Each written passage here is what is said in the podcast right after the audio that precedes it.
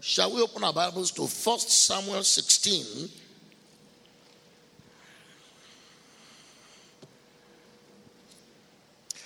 First Samuel 16. And I'm going to read from verse 6 to 12. 1 Samuel 16, verse 6 to 12. And it came to pass when they were come that he looked on Eliab, that is Samuel, looked on Eliab, and said, Surely the Lord's anointed is before me.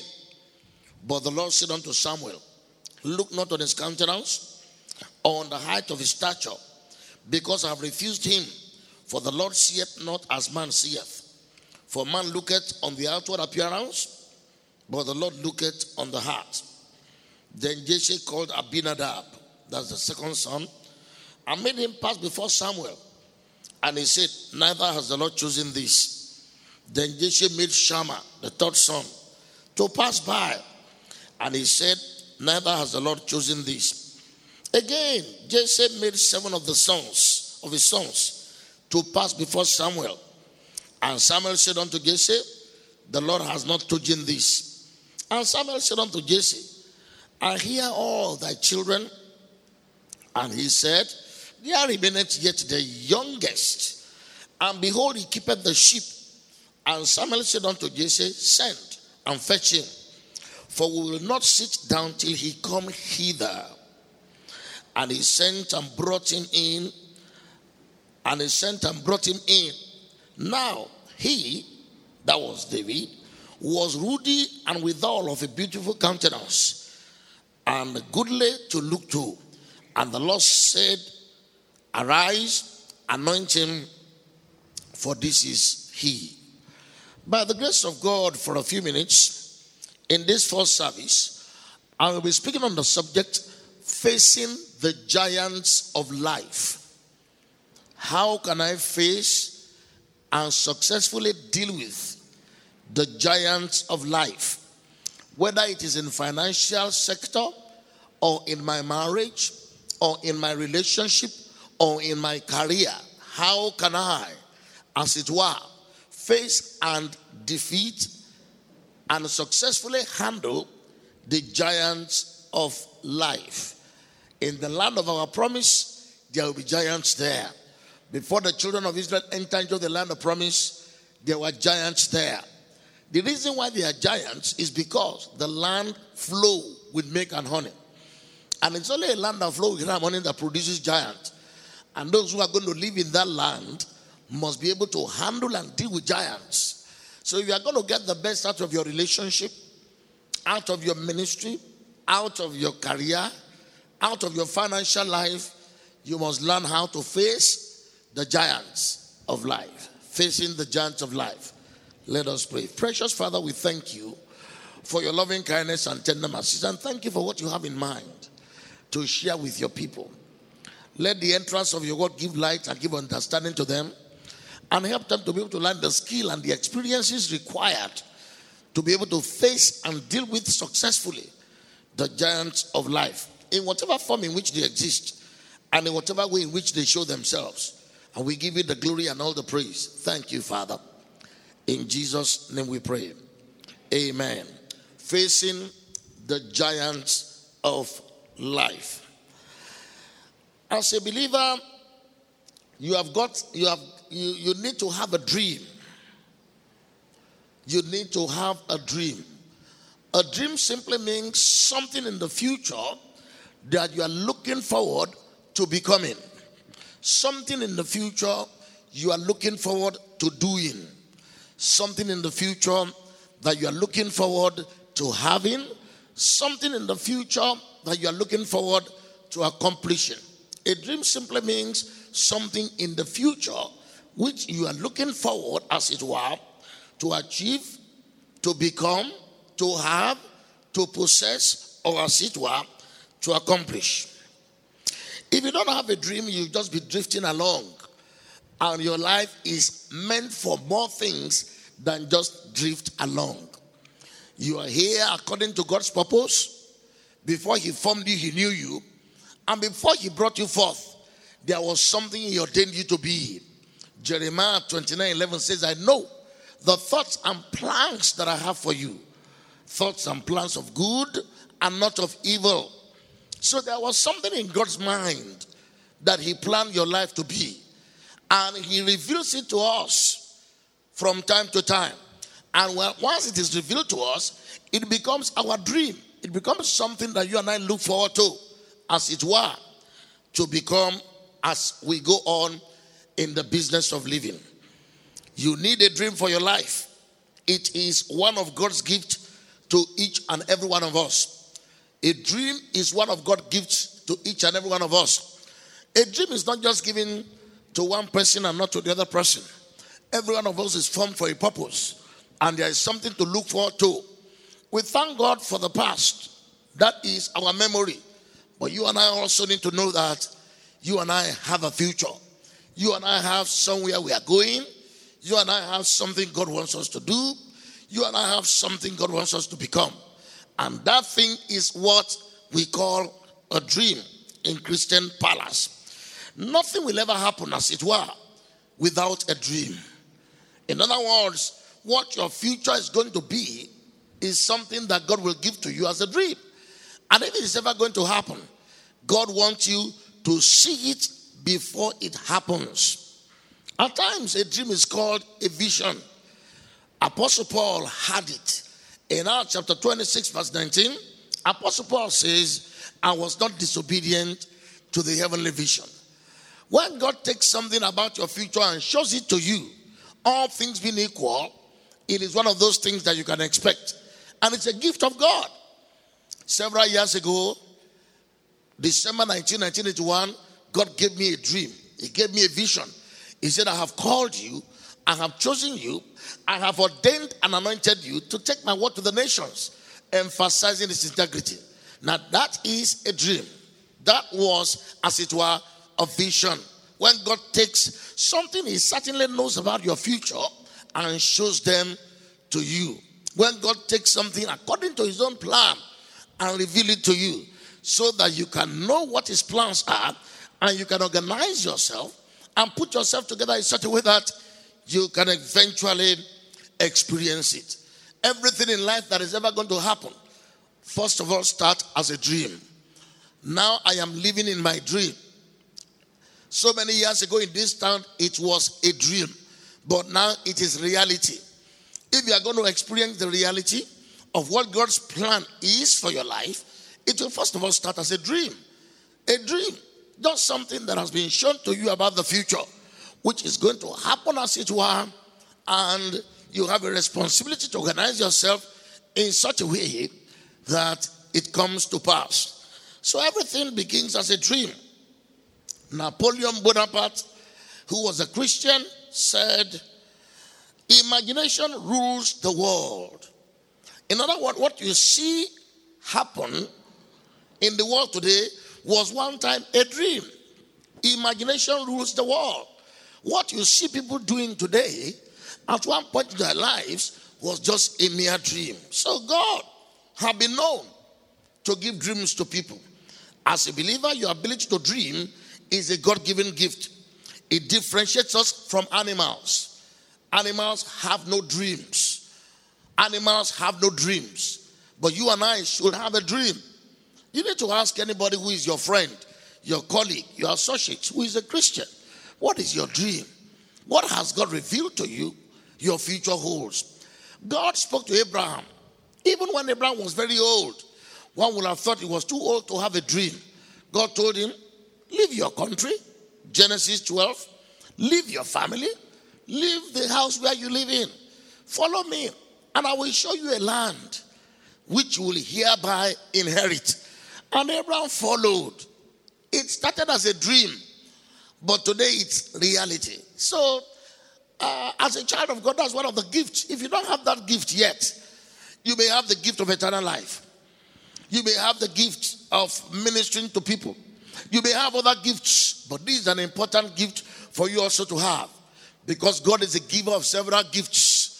He is a blesser, He gives gifts to His people.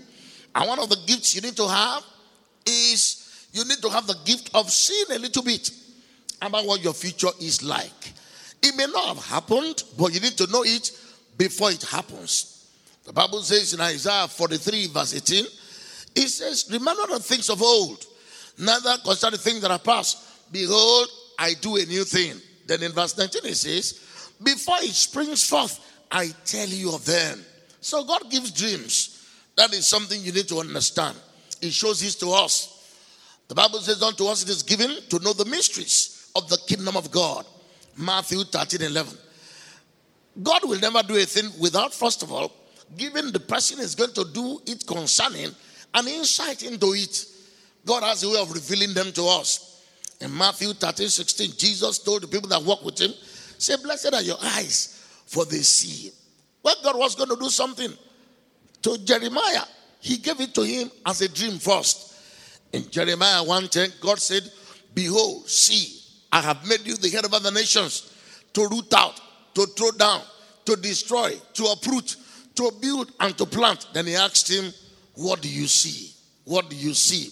It is your right to have a dream. It is one of those gifts that God gives us. Animals cannot imagine the future, but you and I have the ability not just to remember our past, but also we have the ability to imagine our future. However, having said all of that, that you and I should have a dream, for every one person who is pursuing their dream, there are nine other people who are afraid to get started. You can see me pursuing my dream. You can see several other people pursuing their dream in business, in politics, in science, in academics. You can see several people pursuing their dreams. But for every one person that you see pursuing their dreams, there are nine other people who are afraid to start. Not because they don't have a dream. Some of them it may be because, uh, not because there is no dream, but probably they have not gone to God to receive the dream. And at times, when people even receive the dream, the problem is that they have not been able to start. They have not been able to go into making the effort to see this dream become reality. Your dream should not be a pipe dream. A pipe dream simply is something that you see God wanting to make of your life, but it's just there. You talk about it, you think about it, you probably tell others about it, but you've done nothing about it. The purpose of a dream is that you and I should cooperate with God and eventually it becomes a reality. So, for every one person that you see pursuing his dream, there are nine other people who are doing nothing about it. I remember years ago when we were in this town, I got saved in 1918. I got baptized in the Holy Spirit the same year. Then I received the call in 1981. And there was a group among which we worked in those days. And all of us used to talk about our call, our dream, our vision. But you see, this morning as I was praying and just getting ready for the service, I started thinking about all those people that we used to pray together. And I was shocked that many of them today have even forgotten about it. I've met several of them in so many places, and I've discovered that they have not done anything about it. A few people have gone on to do some things about it, but some, really, the majority have really done nothing about it. Are you like one of those nine out of ten who are yet to do something about your dream? I want you to know this. Many times people are afraid to get started. At other times, when people start along the pathway of their dreams, they face opposition, they face hindrances, they face giants in their promised land. God told Israel, I'm going to bring you out of Egypt and I'm going to take you into the promised land where you are going to inherit. The Bible says in Deuteronomy chapter 6, verse 23, He brought them out that He may bring them in and that He may give them the land of their possession. He brought them out that He may bring them in and that He may bring them, as it were, give them the land of possession that He has promised them. But you all know that about the three million people that came out of the promised land, almost two thirds never made it into the promised land. Why? They faced giants and they could not deal with those giants. They could not deal with those giants. I want us to look at the life of David today as someone that God gave a dream to and the various kind of giants that he had to encounter. And these giants are similar to the giants that you and I will encounter if we are going to enter into the realization of the dream that God gives us. You can never enter into the land of promise without having to deal with giants.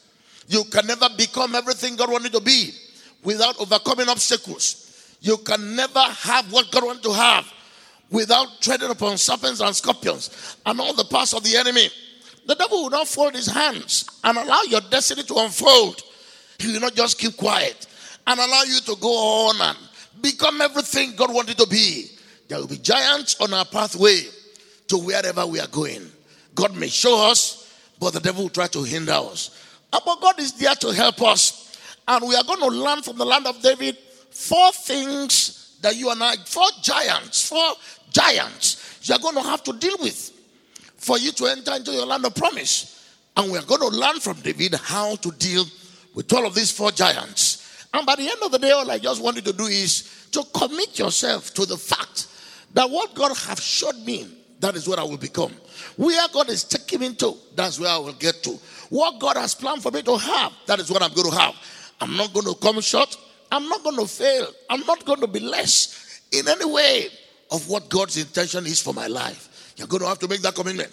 I am where I am today because I fought a lot of giants in the land. And I thank God. I fought with the beast of Ephesus and have been able to prevail.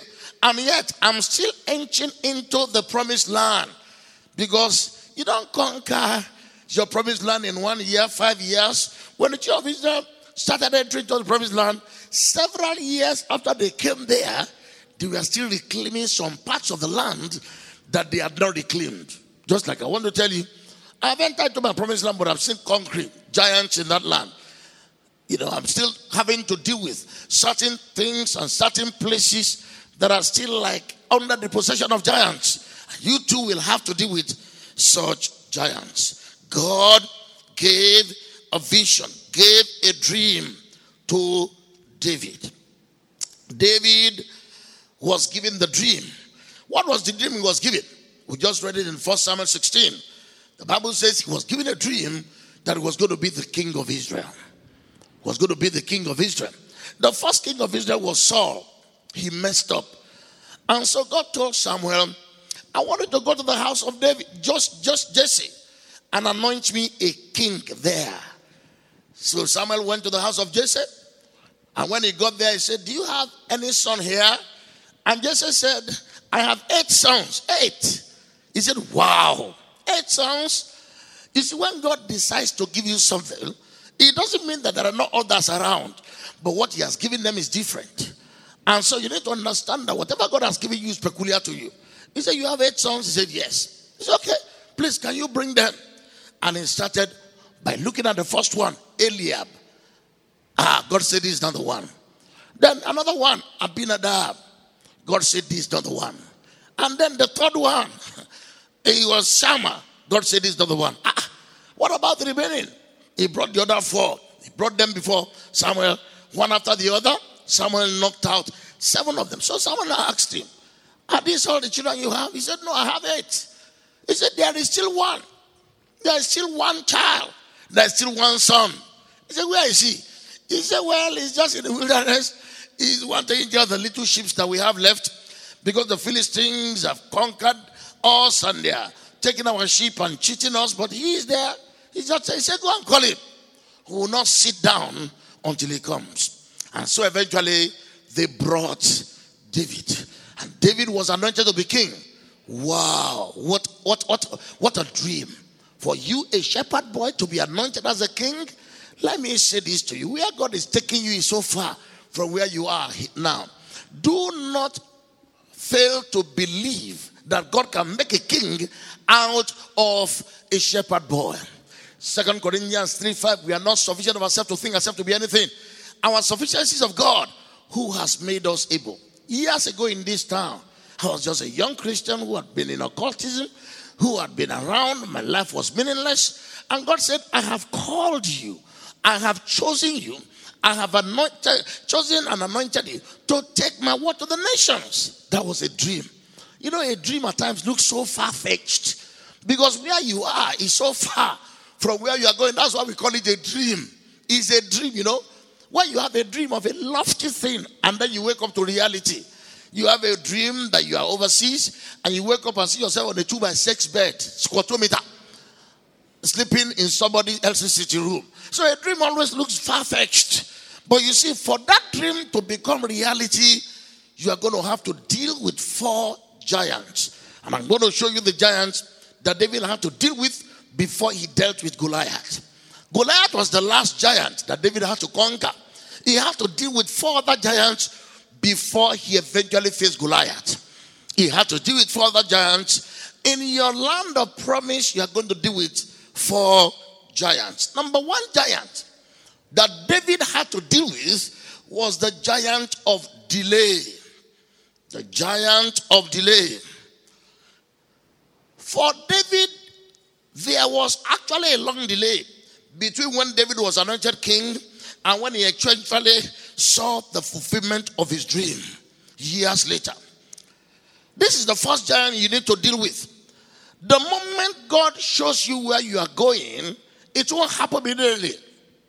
It will unfold instantly. It won't be something that you'll immediately see. There is going to be a time between when God shows you where He's taking you to and when you eventually get there.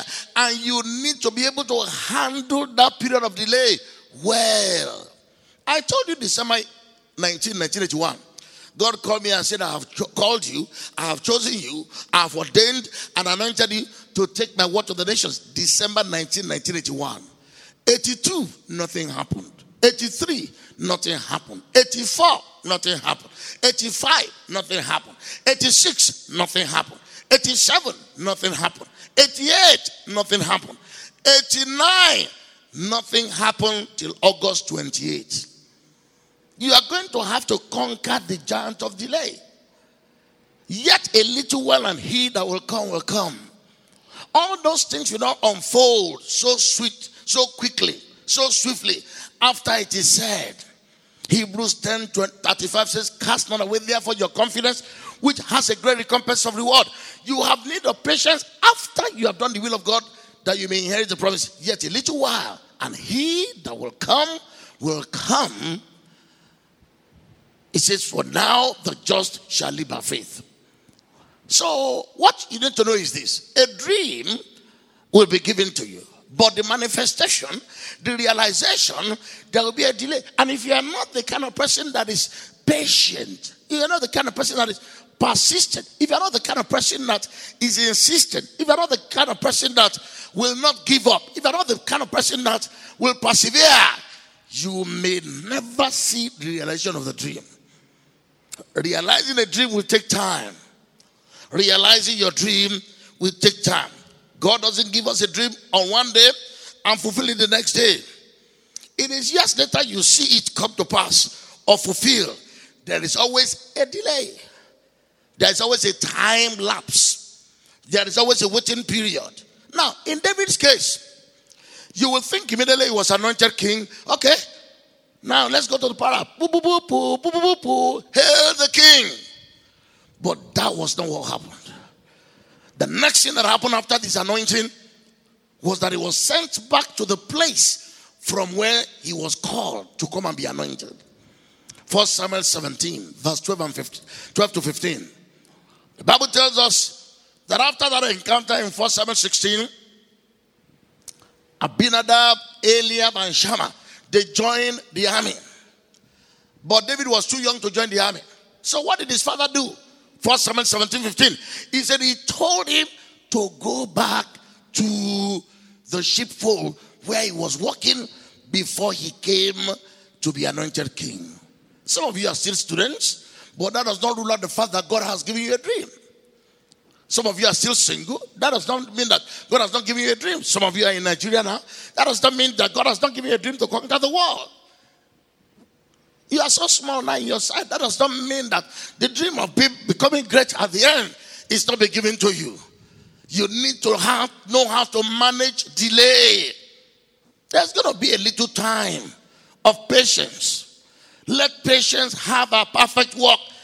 That be perfect and entire, lacking nothing. Let me say something to you and listen to me carefully. Whenever God gives you a dream, there are certain people that will hold you back from becoming the dream. Some of you can be called into the ministry, and I can tell you this the people that love us most at times are the people that hold us back from entering into our dream. Who was it that held David back? It was his father. It was his father. His father said, Okay, go back, go back, go back to where, where we called you from. People who love us at times are so interested in us that even when you want to pursue your dreams, they will say, No, no, no, we don't want you to do that. They do it because they love us, not because they hate us. There are some of you here who are going to be called into the ministry, and your mother will almost curse you for going to the ministry. Your wife will fight with you. Your friends will think you are crazy. Your colleagues will think you're out of your mind. And you are going to have to deal with that giant. Some of you will have to resign from lucrative jobs to pursue the dream of being in the ministry. I remember when I was going to leave Kwara Poly, the director of the school, the, the head of the school, the principal of the school, I went and gave him my letter of resignation. And the man said, No, you can't be serious. I'm going to keep this. I'm going to keep this letter for six months. I told him, I said, There's, there's going to go be any need. There's not going to be any need for me to come back. He said, No, I'm going to keep for six months. The first first you are going to deal with is the giant of delay. Because those things will not quickly happen. And the people that love us most at times are going to be the people that stand in our way. And you're going to have to learn how to deal with these people. These people will think you're not old enough to do what you want to do. You are not, you are not educated enough. You don't have the experience. You are a woman, by the way, for crying out loud. How can you say God has called into the ministry? You are a woman. Women should be in their husband's houses producing children. You come and tell me that God has called you to a worldwide ministry and you're going to be casting out devils? You're going to be healing the sick? You're going to be holding crusade in cities? That is the first giant you're going to have to face. The giant of something that holds you back. And at times, this is a barrier that you'll have to break through. There'll be people who want to hold you back. Those who hold you back the most are those who love you. God has a plan for your life. But so does everybody else. Let me say this to you. As a father, I have a plan for my children's life. But you see, you need to understand that God also has got a plan for their lives. When the plan of God for your life and the plan of the people that love you for your life contradict, then there will be a delay. The plan of your father is when you finish your first degree in law, I'm going to send you to England, you're going to do LLM, and you're going to practice law in England. That's the plan of your father. But the plan of God is I have called you to take my healing power to the nations. And whenever there is a contradiction between these two plans, there is going to be a delay because those people will hold you back. That was what happened to David. His father, who saw it when he was anointed, his father, who knew that the prophet said, This is he, was still the same person. Well, even if a father who knows your dream holds you back, what about a father who does not have a clue? Some of us have fathers who don't have a clue. He doesn't even know what ministry is, he doesn't know what calling is. Let me challenge you here. God is the one who sent you to this world, it's not your parents. God used your parents as God used your parents as channels or tools to get you here.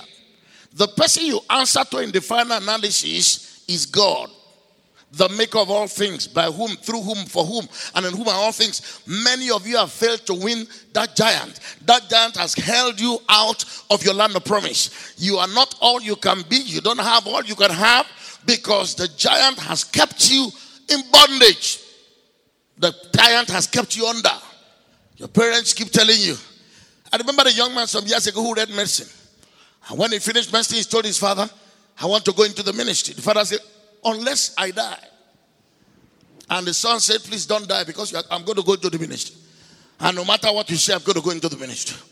God used you as a challenge to bring me to this world. You are not the Lord of my life. God is, which is true.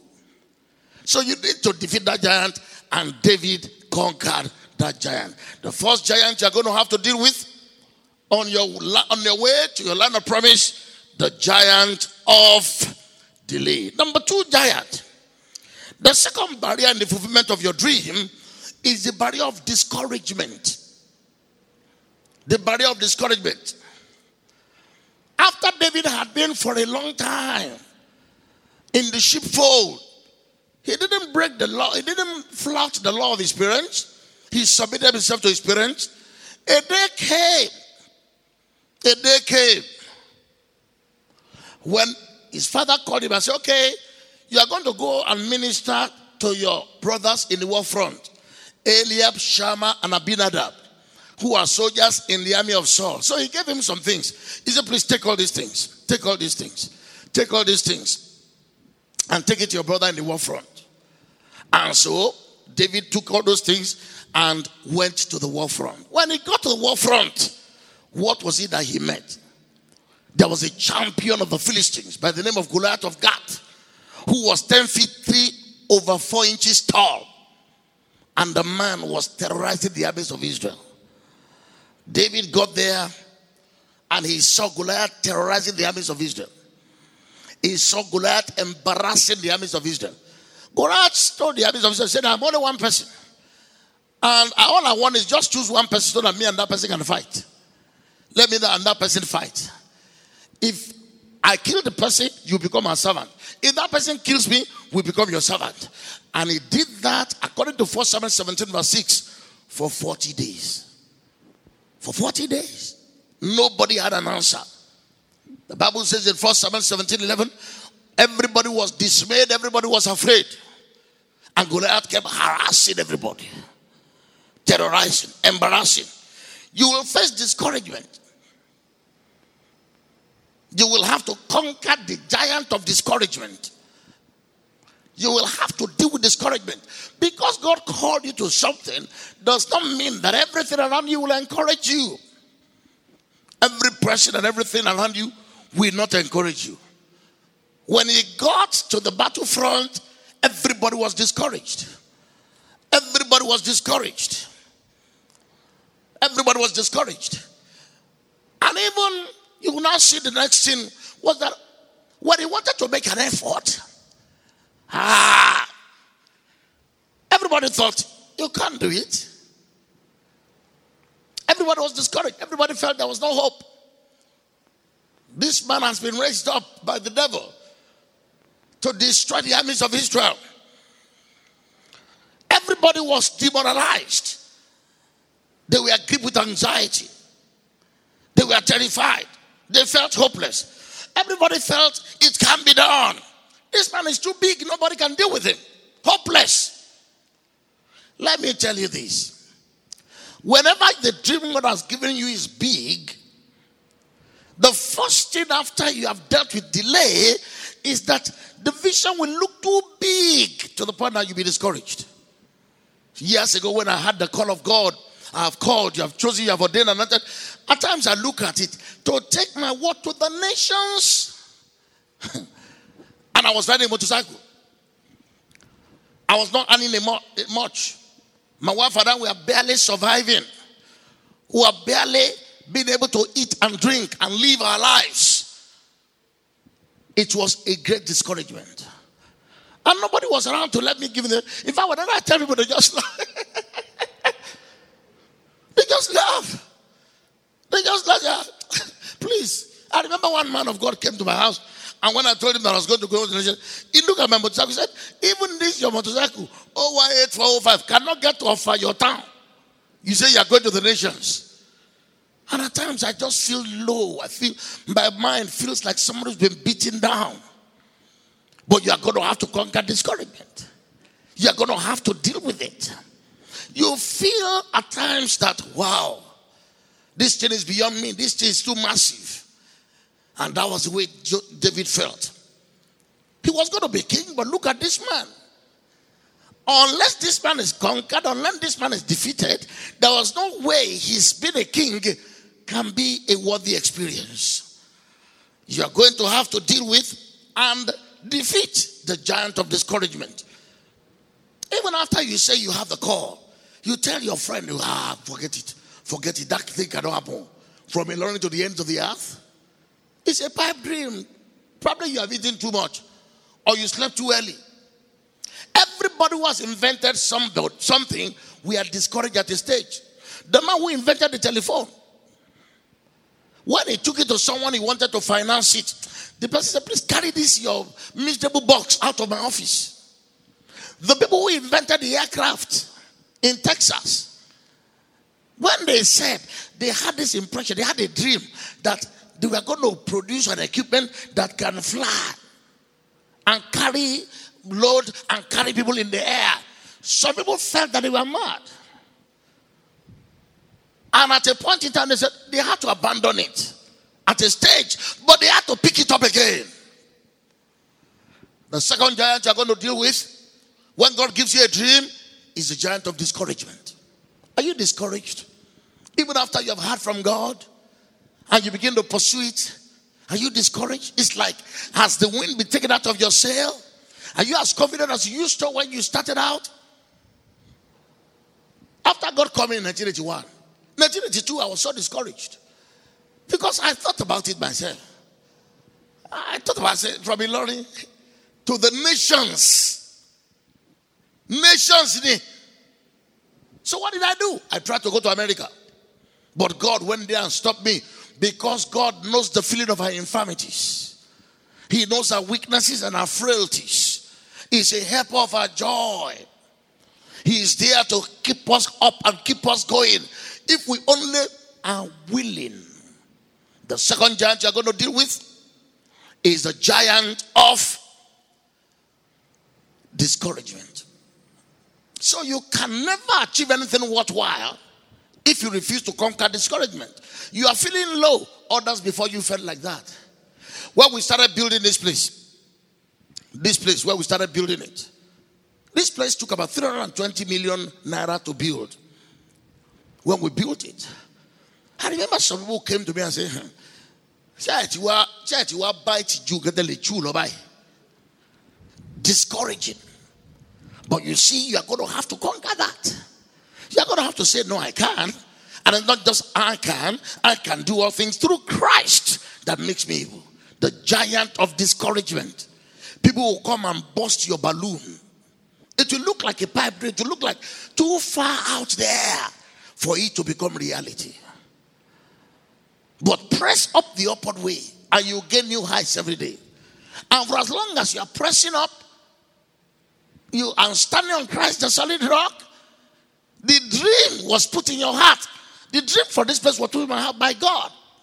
This place used to be a football field, but God put the dream in my heart. The dream to take the word of God to the nations was put in my heart by God. The dream God has put in your heart, it was God who put you there, put it there, no man.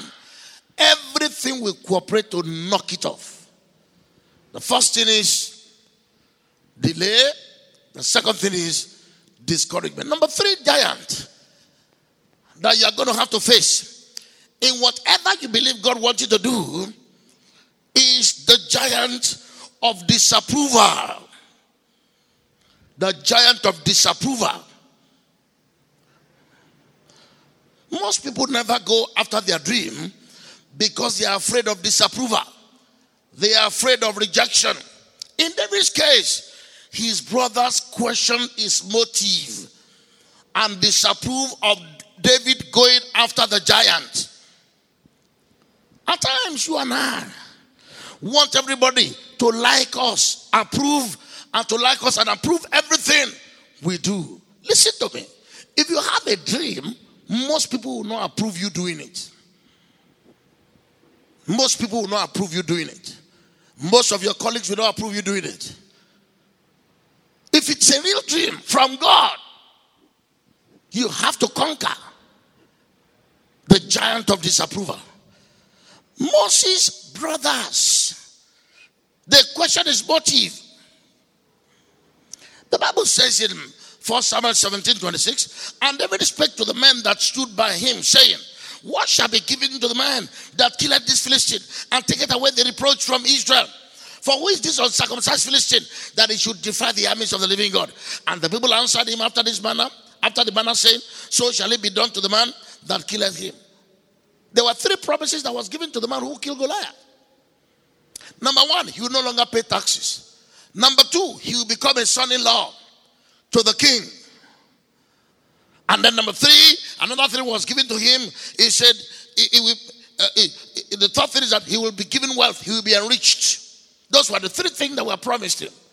Now, when Elijah, when when when when, the, the the junior, the junior, I mean the senior brothers heard that David was inquiring about what will be given to the man who killed that guy. the Bible said, verse 28.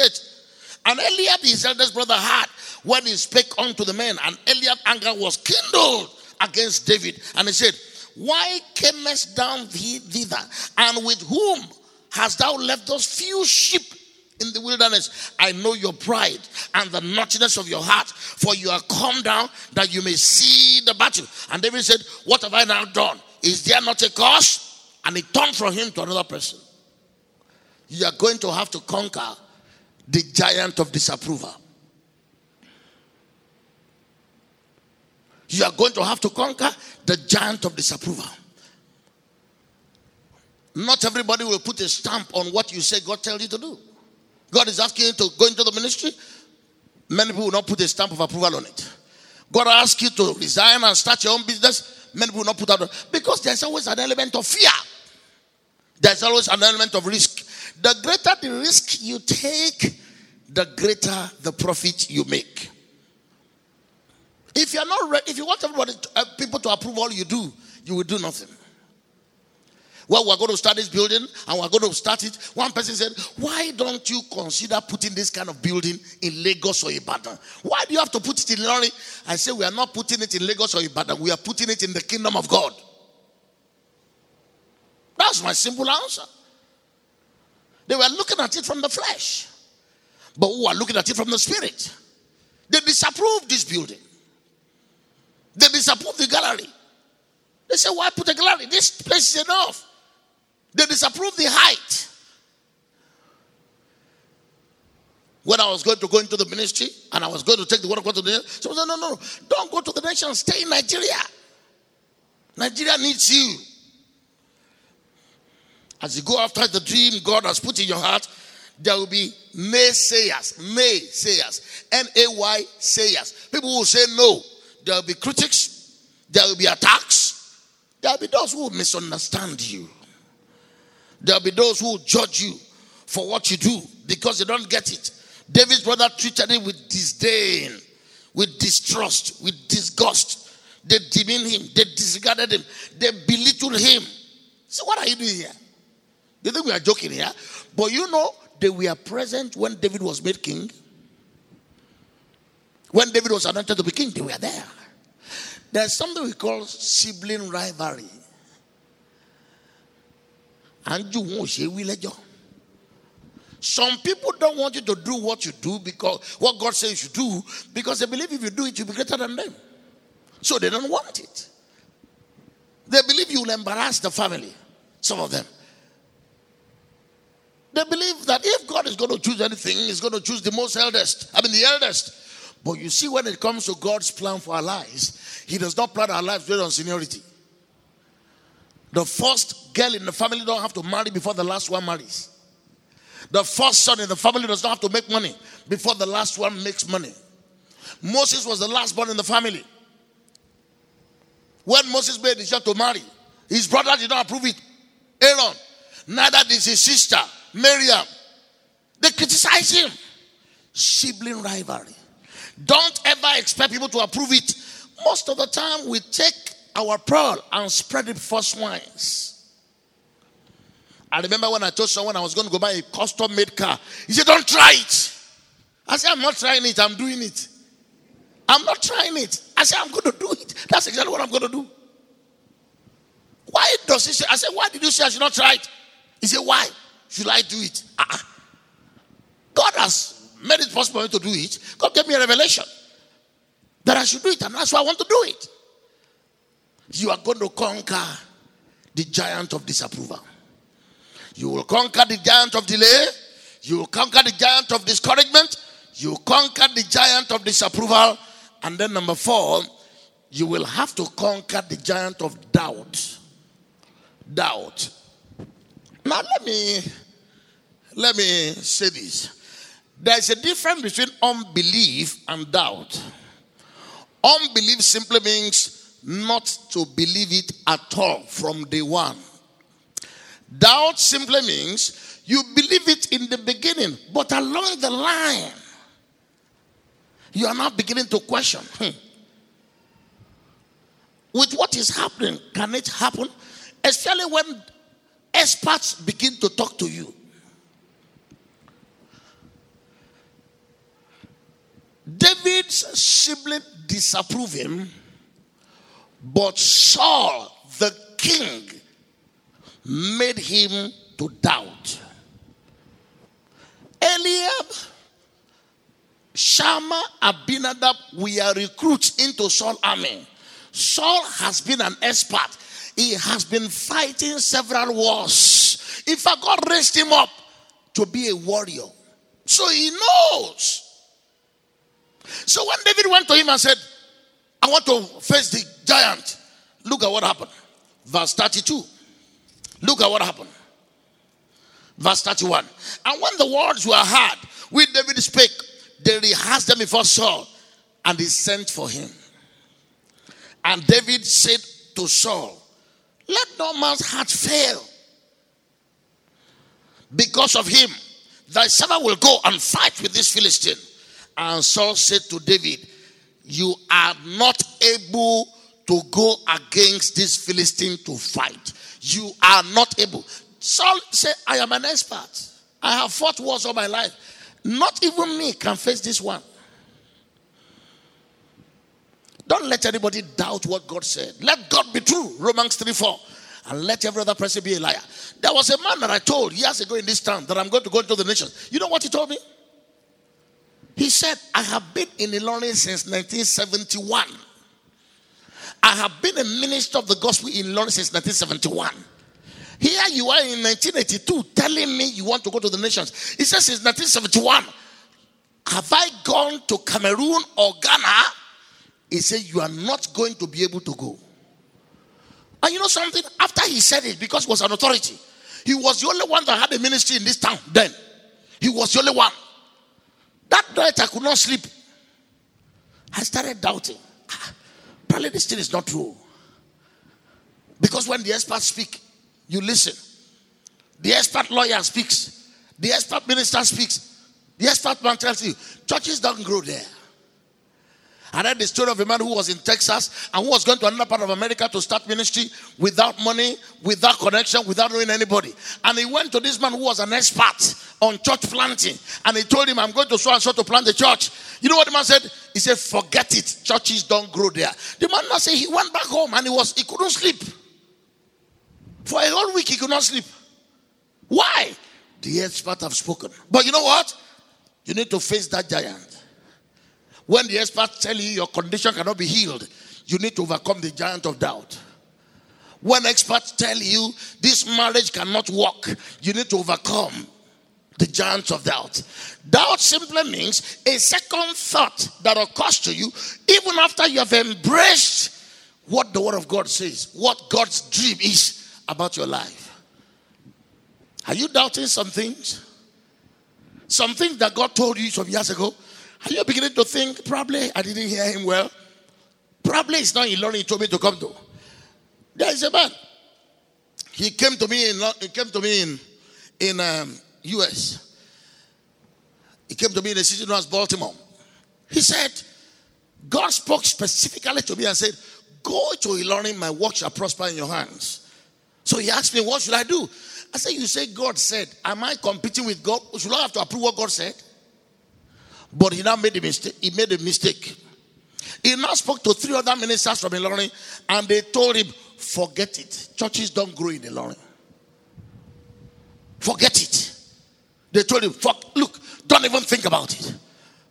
So the man came back to me and said, But you, I said, listen to me. Once you say God said, did you hear him? He said, Yes. Was it God said? Who made you? God. Who sent you? God. Where did he send it to? Ilorin. Come. It's almost two years now, the man has not come. Every time he will text me, I'll be coming to Ilorin in a month's time. I wait for him, he didn't come. What is happening? Doubt. He already had what God said. Luke 12 29 says, Be not of a doubtful heart. you must kill that giant of doubt. What is making you to second guess God? What is making you to have another mind different from the first word is the right word. In the beginning was the word, the word was with God, the word was God. Between 1981 and 1989, don't you think doubt occurred to me several times?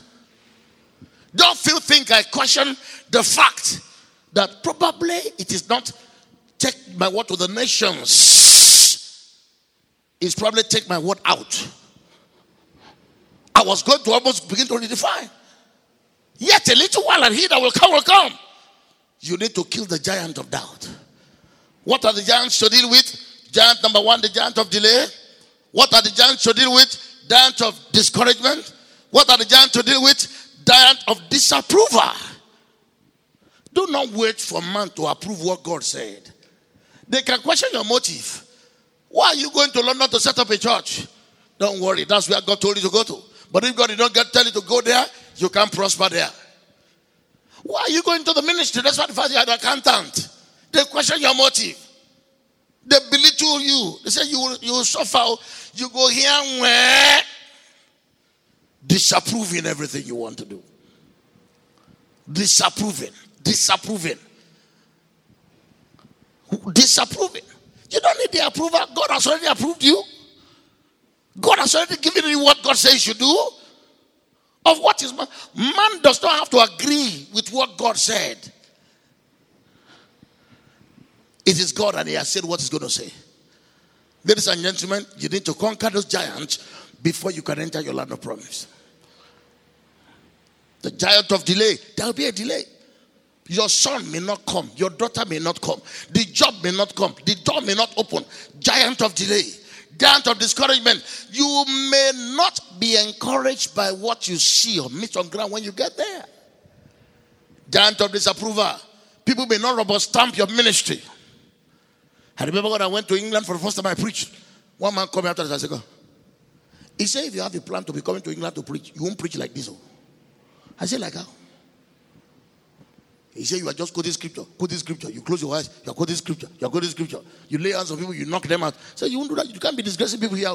But do you know that while he was saying that, that was the same thing that recommended me to the nations? so when I asked, I said, Who are you? He said, I've been a minister at this time for 19 years. I said, I understand. He's disapproving me not because he knows better than I do, but he doesn't just want somebody else who's going to bring superior ministry to that place. That's all. And you lẹ́jọ́ ìjà lára. Kì í tán bọ̀rọ̀. Ipò fẹ́ jù mí lè sọ. Kí no no mi kàn láìka tó ṣẹlẹ̀. Kí ló ṣe? Mi kàn láìka.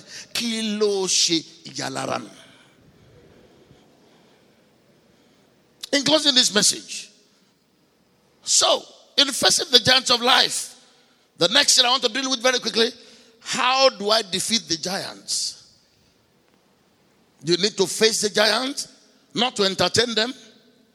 You need to face the giants to defeat them. Quickly, four points. Number one, remember how God has helped you in the past.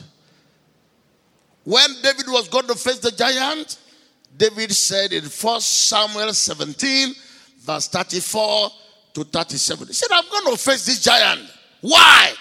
I remember God helped me in the past. Oh God, I help in ages past.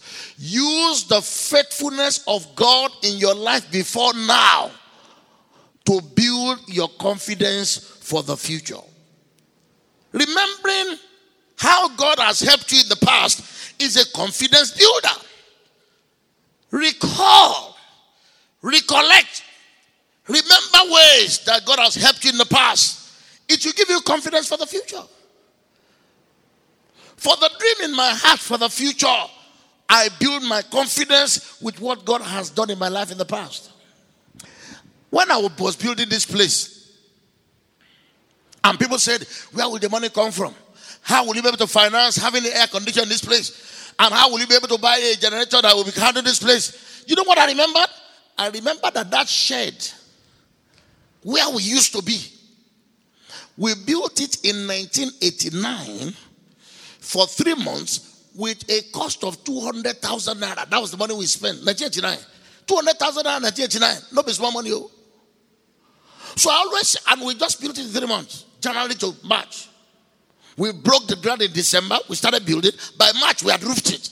So I now said to the people, I said, God who gave me money to build 200,000 naira worth of auditorium is the same God who provided this because Malachi 3 6 says, I am the Lord. There is something you can look back upon about your life that shows that God has been faithful. Has He not been faithful? Build your confidence with the past. He healed you, He delivered you, He saved you, He helped you through school without anybody to pay your school fees. Oh God, and help in ages past, our hope for years to come, our present help in the time of need. Remember, Psalm 106, verse 13. He said, They soon forgot his, his, his works and waited not for his counsel. They soon forget. Human beings, you see, that's what you should build your confidence what God has done before now. Whenever I have a problem with a project, I think about the things I've committed to God's hand that He has helped me with in the past. And that builds my confidence. Remember how God has helped you in a little time and confess His help in big time. Ìwọ lọba tó ṣe tàná. Ìwọ lọba tó ṣe tòdí o. Ó dá mi lójú pé ẹ ó ṣe tọ̀la. Nǹkan tó fi dá ẹ lójú ni pé ó ṣe tàná. Òun náà ló ṣe tòdí. So ó dá mi lójú yẹpẹ yẹpẹ yẹpẹ. Whenever I remember how I was able to wed in 1984. 1984, two weeks to wedding. I had only 200 naira. My cake for my wedding cost 180 naira. Can you imagine? But I had done this. So I remember how God brought me out. We have thought of thy loving kindness, O Lord, in the midst of thy temple, according to your name, O Lord. So is your praise to the ends of the earth. The right hand is full of righteousness. The right hand is, remember how God has helped you in the past. That's how to face the face the giant with the reality of what you have tasted. You have tasted, you have seen. Nobody can talk me out of my dream because most of the realities of today were dreams of yesterday. And if those dreams became reality, whoever said the dream of today will not become reality tomorrow, wave your hand and say, Thank you, Jesus. When I was going to get married and the devil was terrifying me, how will you have children? I told the devil, I said, I am also a child. Be And I told the devil, I said, There is no person in the Bible that was ever barren who never had a baby. He make it the barren woman to keep a house. I'm not even married though. And my wife and I were discussing how many children. And we said, I'm a meta. And they said, You don't know about wọ́n kọ́ onígbọ́ kọ́ onírọ́lùpá wọ́n bí mi ni and my father was not born again sef he doesn't speak ìtọ́kù mọ́ kankan ó dẹ̀ bí thirteen of us láì mọ́ if God can be gracious to somebody who does not know Christ èmi ńkọ́ how much more.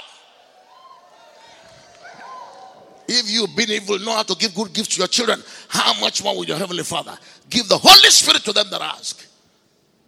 Number two. How do you defeat the giant? Use the tool that God has given you. Use the tool God has given you. Stop waiting for something you don't have. Use the tool you have got now. And somebody say, I don't have money. I don't have education. I don't have a connection. I don't have opportunity. Those are not good excuses. Use what you have. Everybody in the Bible that was able to see their dreams come to pass they used what they had. You have water, fetch water, it will become wine. You have a small stick like Moses, put it down, it will become the rod of God. You have catapult and stone, use it. I was looking when the time came. You know, let me tell you this. This is the way some people hinder you from your dream. They will want you to do it their way. Listen, if it is not their dream, they don't have the way to do it. Let me say it again. If it is not their dream, They don't have the way to do it. The way to do the dream will be given to the person that has the dream. But some people say, eh, say bye, say bye. Thank them very much. But they will try to hinder you. They can even hold you back by telling you to follow their ways. God said, My ways are not your ways, those are human ways. Anybody who does not know where you are going cannot tell you how to get there. But some people who don't have your dream want to tell you how to get there. I remember when I told somebody that God had come into the nation. You know what he said? He said go and get join an association of ministers who are already going overseas. Then when I'm in that association, I will now be talking to people who have been going overseas. That was his own way. You can imagine how that way would never have worked. Because nobody who goes will want to give you the key to how he goes. That's why kọ́lọ́ ńlá nà fún ẹni lórúkọ Jésù. Mo gbàdúrà yìí pẹ̀lú àṣẹ ọ̀run kí Ọlọ́run kò fi ọ̀nà hàn ọ́ kí Ọlọ́run kò fi ọ̀nà tiẹ̀ hàn ẹ́ ó sì débi tó ń lọ nǹkan tó lọ́n fẹ́ kó jẹ́ tiẹ̀ yóò sì jẹ́ tiẹ̀ lórúkọ Jésù Kristi. Ṣùgbọ́n kò ní kẹ́nìkan máa tọ́ ẹ sọ́dọ̀ ìrọ́dí o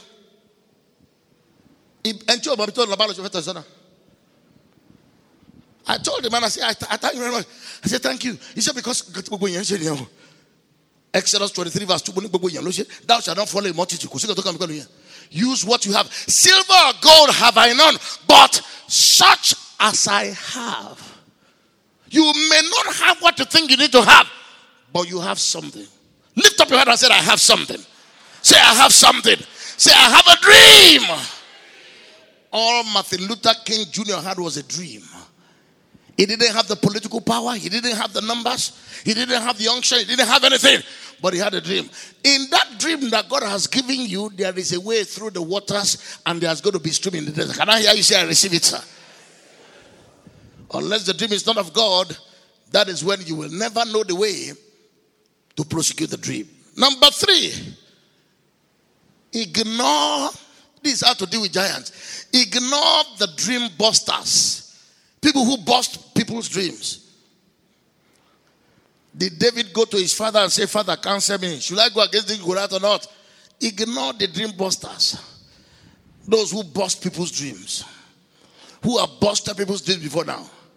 Did he talk to his brothers? He didn't talk to his brothers when he was going against Goliath. Did he talk to Saul?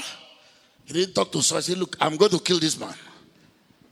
Did he talk to his father? Did he talk to the commander of the, of the leaders of the armies of Israel? He did not ignore. The best way to do it is to ignore. I ignored that man.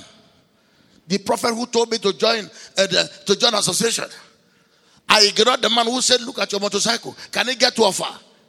I ignored the man who said, You two think about it. Where will you get money to be flying to the nations of the world? Do you think it is free? That's what he asked me. I ignore them. Ignore people who want to bust your dreams. Don't go to them again. They don't have any wind under their sail to help you with. Ignore them. Don't hate them. Don't fight them. Just ignore them. Never let them know your dreams. Never let them know your plans. Don't give your secret to swines. Some people are not worthy to know about that thing that God has told you to do because they are not helpers of destiny. They are erasers in life. Whenever, as a pencil, you begin to write on your destiny, there are people who are professional erasers. What they are out to do is to make it impossible. They are Christians, but they help the devil in doing his work. Can I hear you say, I will face the giants of life and I will conquer every one of them? I will get into my land of destiny and I will fulfill my purpose in life. Can I hear you say that with a shout? Thank you, Father. Ignore the dream busters. People who tell you you cannot do it. The brothers told him he cannot.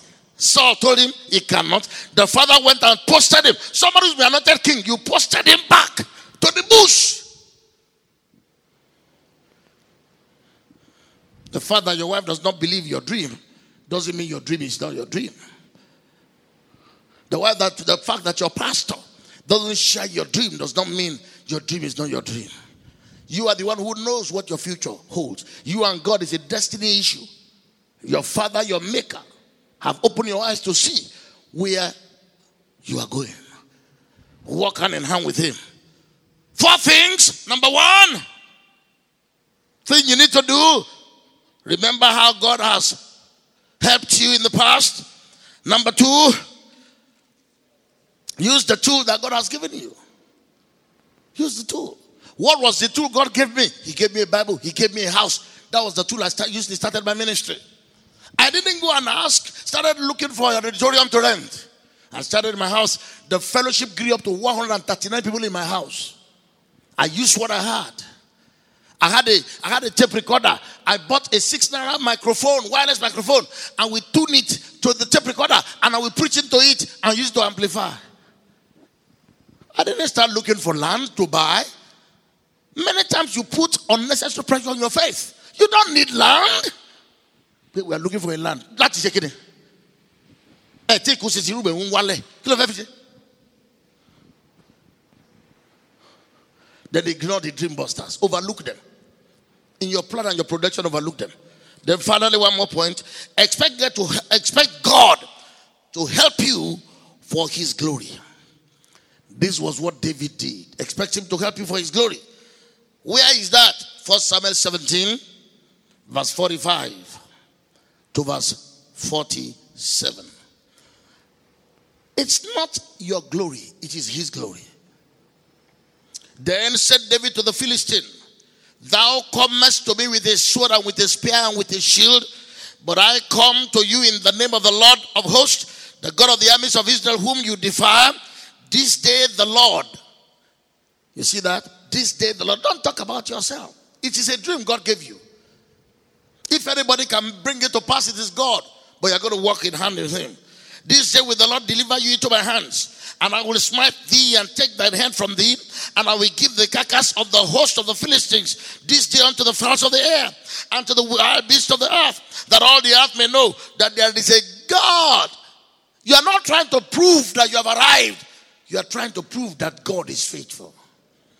First Thessalonians 5:24. Faithful is he who has called you who also will. He said, look at what he said there. He said that all the earth may know that there is a God in Israel, and all this assembly shall know that the Lord saveth not with sword and spear, for the battle is the Lord, and he will give you into my hand. That is how to face the giant. Face the giant and let the glory of God be your focus. At the end of the day, the most important thing is that is the glory of God. I'm doing this for the glory of God. When I go to the nations of the world, I'm not thinking about updating my own credential as a human being. There is nothing I have that I did not receive. It's the glory of God I'm looking for. But everybody may know there is a God who can take somebody from Ilorin here to 122 countries of the world.